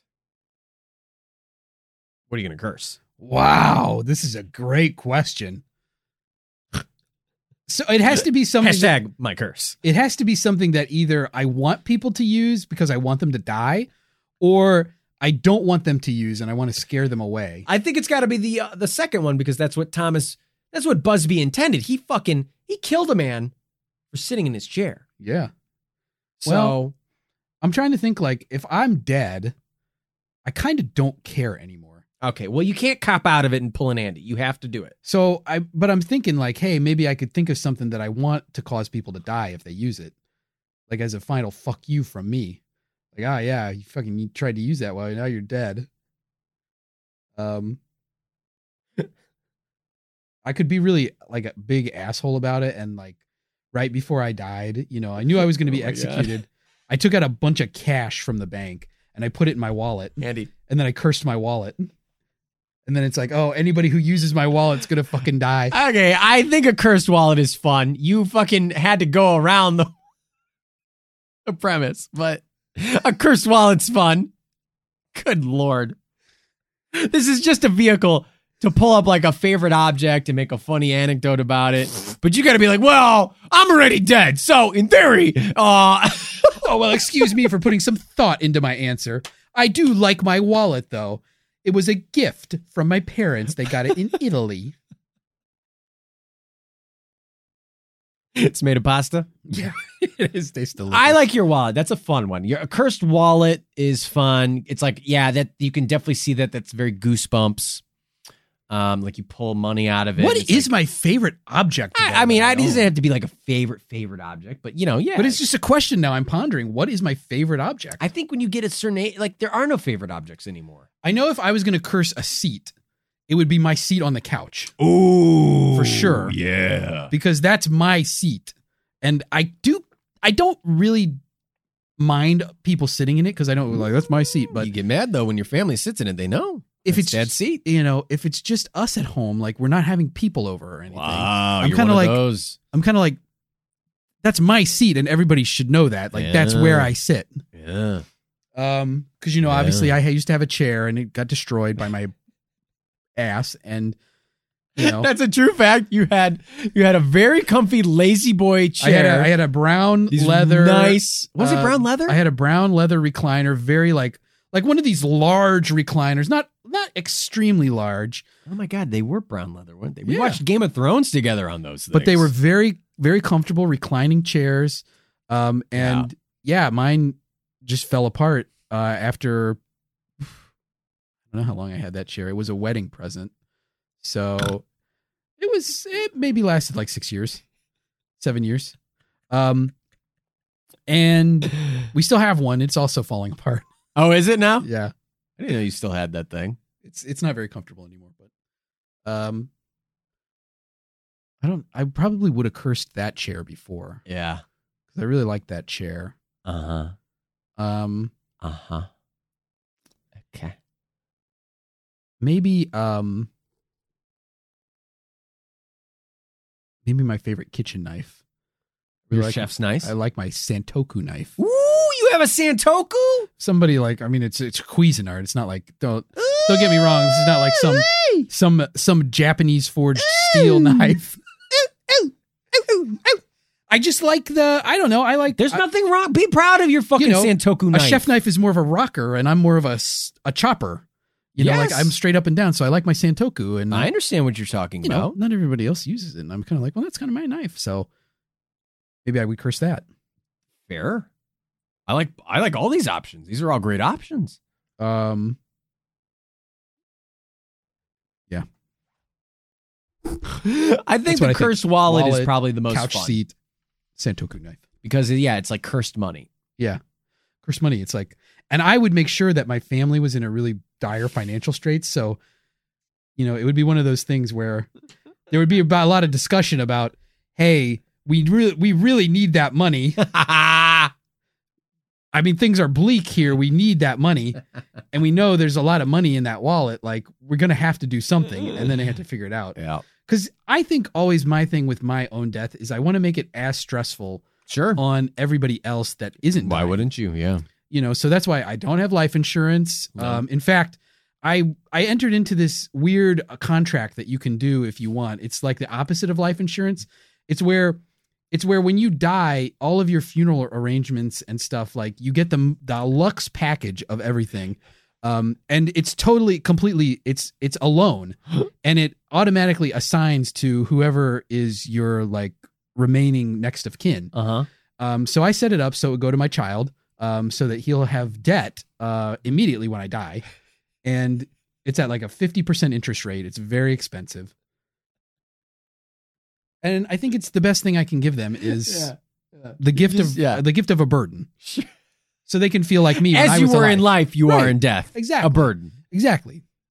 I don't want it to be a hard transition. You know, it's like I die, and they're like suddenly, oh, this is so great! Like Yeah. finally, we're Finally, free. We're free of him. it's like no, No. I gotta leave some I gotta leave some booby traps behind. Yep. So that you always remember me.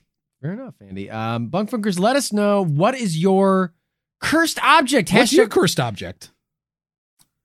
you know, I want to know. it, in my younger days, I would have said one of my guitars because uh, one time in middle school, I let my friend who I told me that he told me that he this was before this is like I got it for Christmas, right? I got the guitar for Christmas. He was like, "Oh, I'm gonna start playing guitar," but I hadn't learned how to really like play yet because I was gonna go take lessons. And then my friend was like, "Oh, I know how to play guitar," so I let him do it. And then he was like, "Oh, this thing's out of tune." And I was like, "I, I don't know. I guess so." So he started tightening it, and then he snapped one of the strings, and I Wow. freaked out. I was like, "Oh fuck, you broke it!" I brought it into a guitar shop, and they like fucking like punked me. They were like, and this is why like they fucking scolded my ass. They were like, "This is why we don't let friends."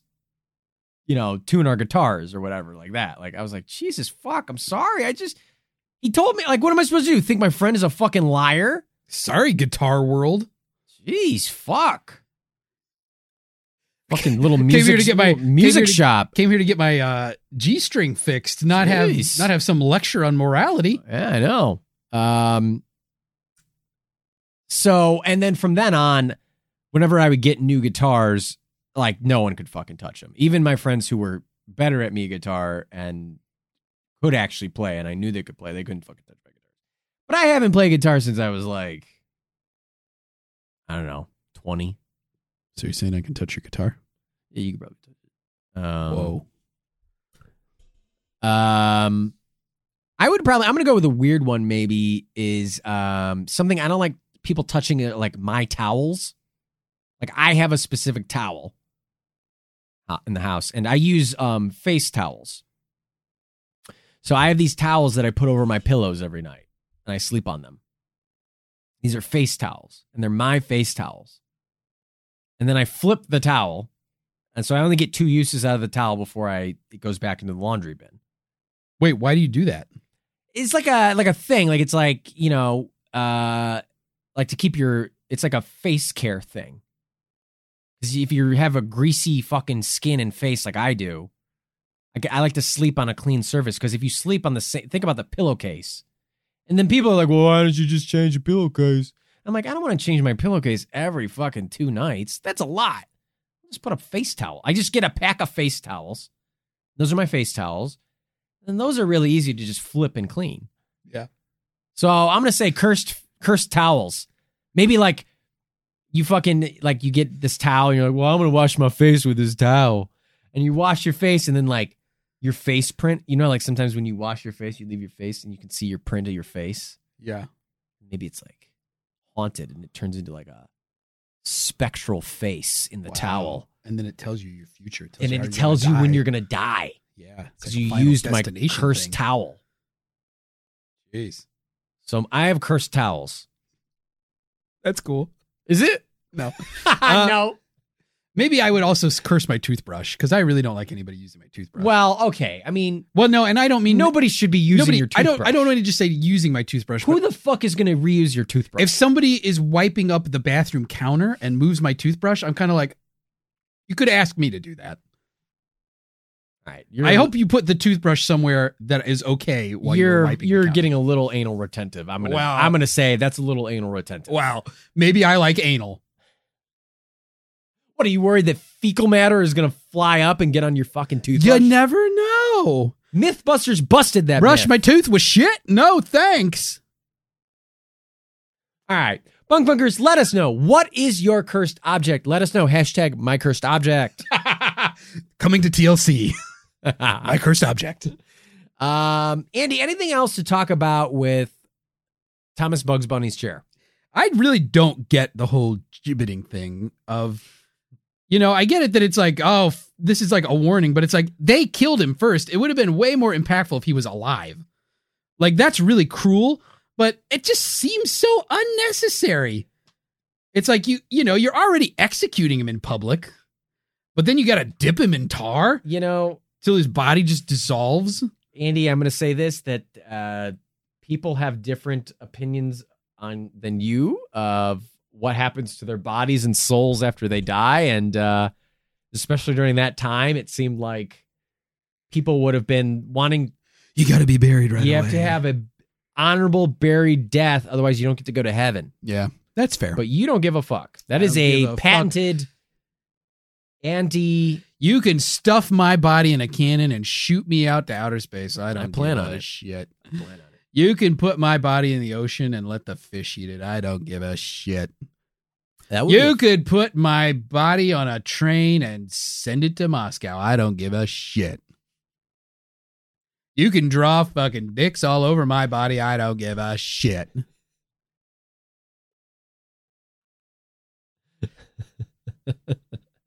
I'm gonna do a Weekend at Bernie's with your dead body. what, what, where instead of everybody having a good time, everybody's having a really bad time. And it's all because I'm there. Yeah. And people are like, I thought he was fucking dead. Like, oh, this sucks. Great. Oh, hi, Andy. And you're walking around going, hey, it's me. uh, It's me, Andy. bleh." Oh, hey, what's up? You guys trying to have a serious discussion? Let me just pepper in some obnoxious dad jokes over and over and over again.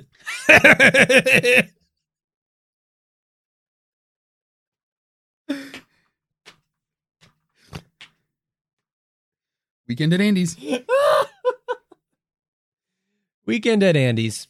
No, I, I mean, yeah, you're right. You know, I guess it is a little bit more. uh But you know, I don't know. People would fucking put heads on a s- on a stake as a way of sending a message. Yeah. Sends a message. Sends a message to the living. Don't fucking murder over chairs. It's like sending a, putting a head on a stake, I feel like is more of a, you know, warning. yeah, it's like, I'm gonna fuck you up. right. You come in here. it's like people were already aware that That's he- a barrier. right. Like you're already aware that he died. Yeah. People are No, already it was aware that you criminal. should not murder people over Right. chairs. Yeah, I don't know when was the when was the time where people were like, I'm not really sure what the rules on murder are. When was the time in humanity where people were like, murder's kind of a gray area. I don't know if it's good or a bad thing to do. I don't know if there was ever a time people were like, you know, murder, look, not every it's not for everybody, but it's kind of a necessary thing. Well, I do have to say, he did sit in his chair. So you know, Seems for me, justified. for me, there's a lot of things that um you can justify a murder with, and have you sit in a chair of a fav of is his favorite? say it was his favourite. that was very clear, quite clear. He let it be known to everybody in the whole, whole town. and that in right there was his favourite chair. He said, Hey, don't you look at my chair. Don't. You fix your gaze on my chair. What a sad life that, like, a fucking chair is like my thing. Can you imagine if that chair was sentient though? What would the chair say? The chair would probably be like, "God damn it, not again." oh, fuck. this fucking guy. Anyone's ass but this dude's. Jesus Christ. I'm his favorite. Fuck me.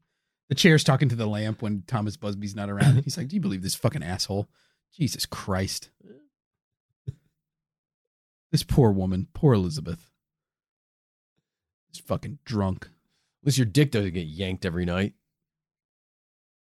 The lamp said that. Yeah. That's the lamp. pull. It's, a- an electric light. it's 1702. Jesus Christ. Thomas Thomas Busby, time traveling scientist. At least he put all that counterfeit gold to work.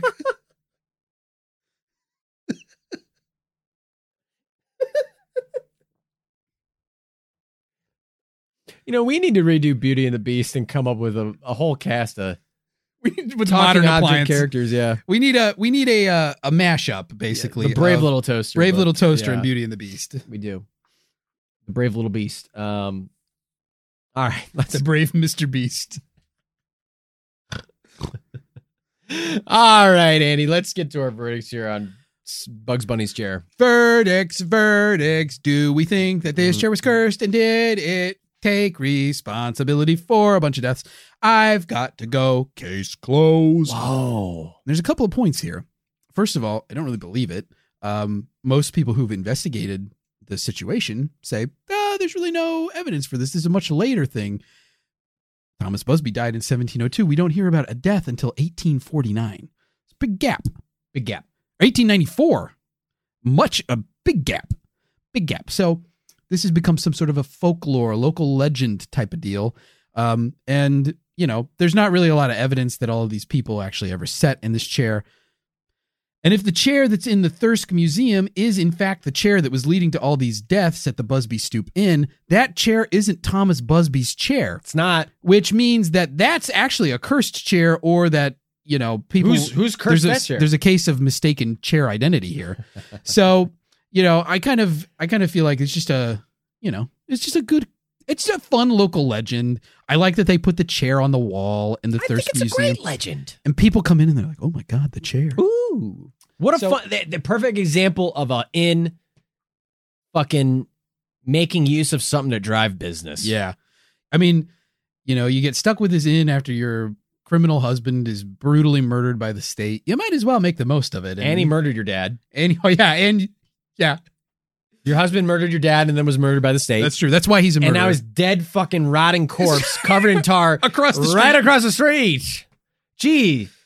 Come on in for a beer and look at my dead husband's naked ass. hey, you know that guy that's covered in tar and rotting in the sun? He used to own this place. I was married to him. He used to look better before. anyway, get you a pint. Yeah, no, good for them. Turning it Good for around. Elizabeth. good job, Elizabeth. Um, make that make that quiche. Get some quiche. But that's my verdict. I'm gonna do the classic. Um, like I'm gonna give it like a plausible smidge and say that. Um, you know, this is one of those things where it's like the spear of destiny, where like public opinion, um, of something can give it power. And I think that maybe you know psychologically, like the placebo. Yeah.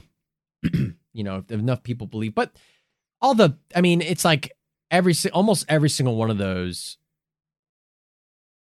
i mean it's like okay these canadian pilots they were literally fucking in war so it's like you really think that was the chair not the fucking war Yeah. effort I mean, little little known fact that had it not been for this curse on the chair, Hitler wouldn't have existed. yeah right like like that was all because of the chair. i mean some of the dudes like the dude fell through a roof like roofing is a dangerous job but Mm-hmm. it's kind of ooh like okay yeah, But uh, you know, cleaning cleaning person that got a brain tumor. Yeah. I mean, clearly that's because of the chair.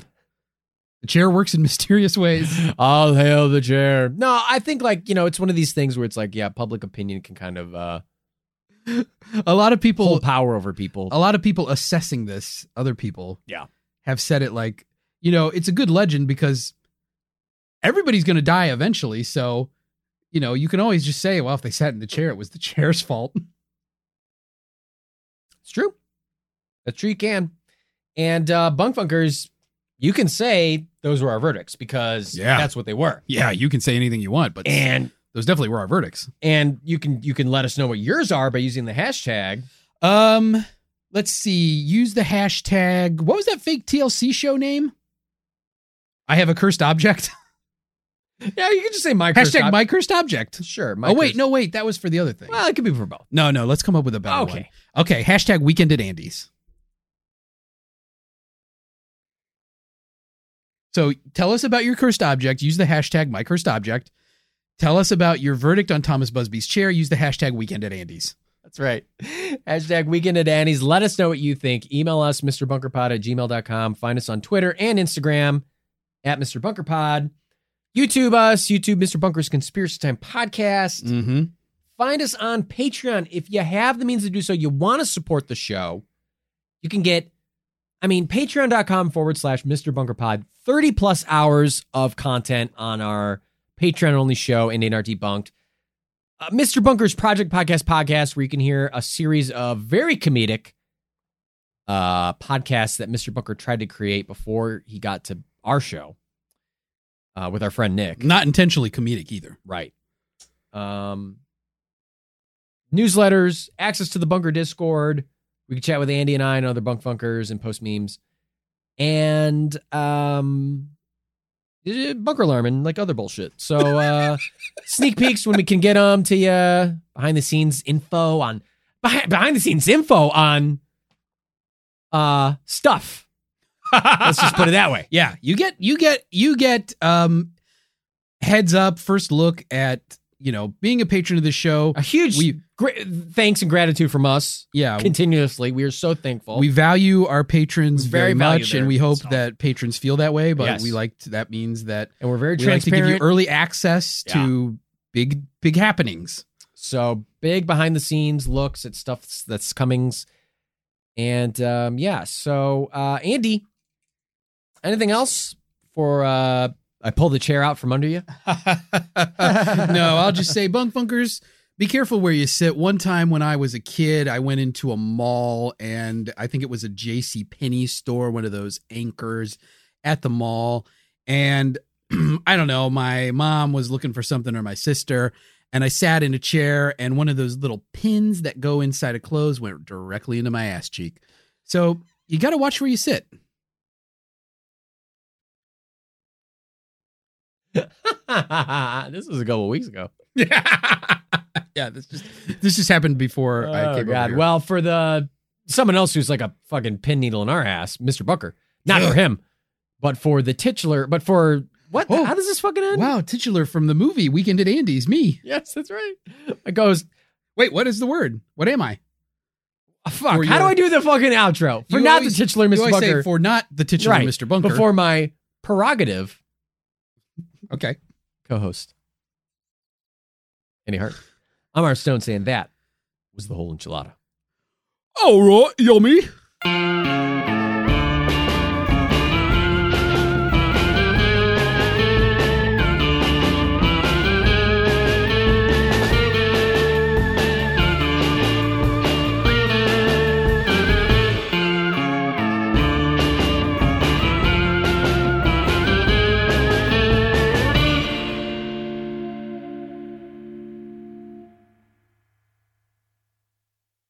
Welcome to Anthology of Heroes, the podcast that explores the most pivotal moments of history through the eyes of those who lived it.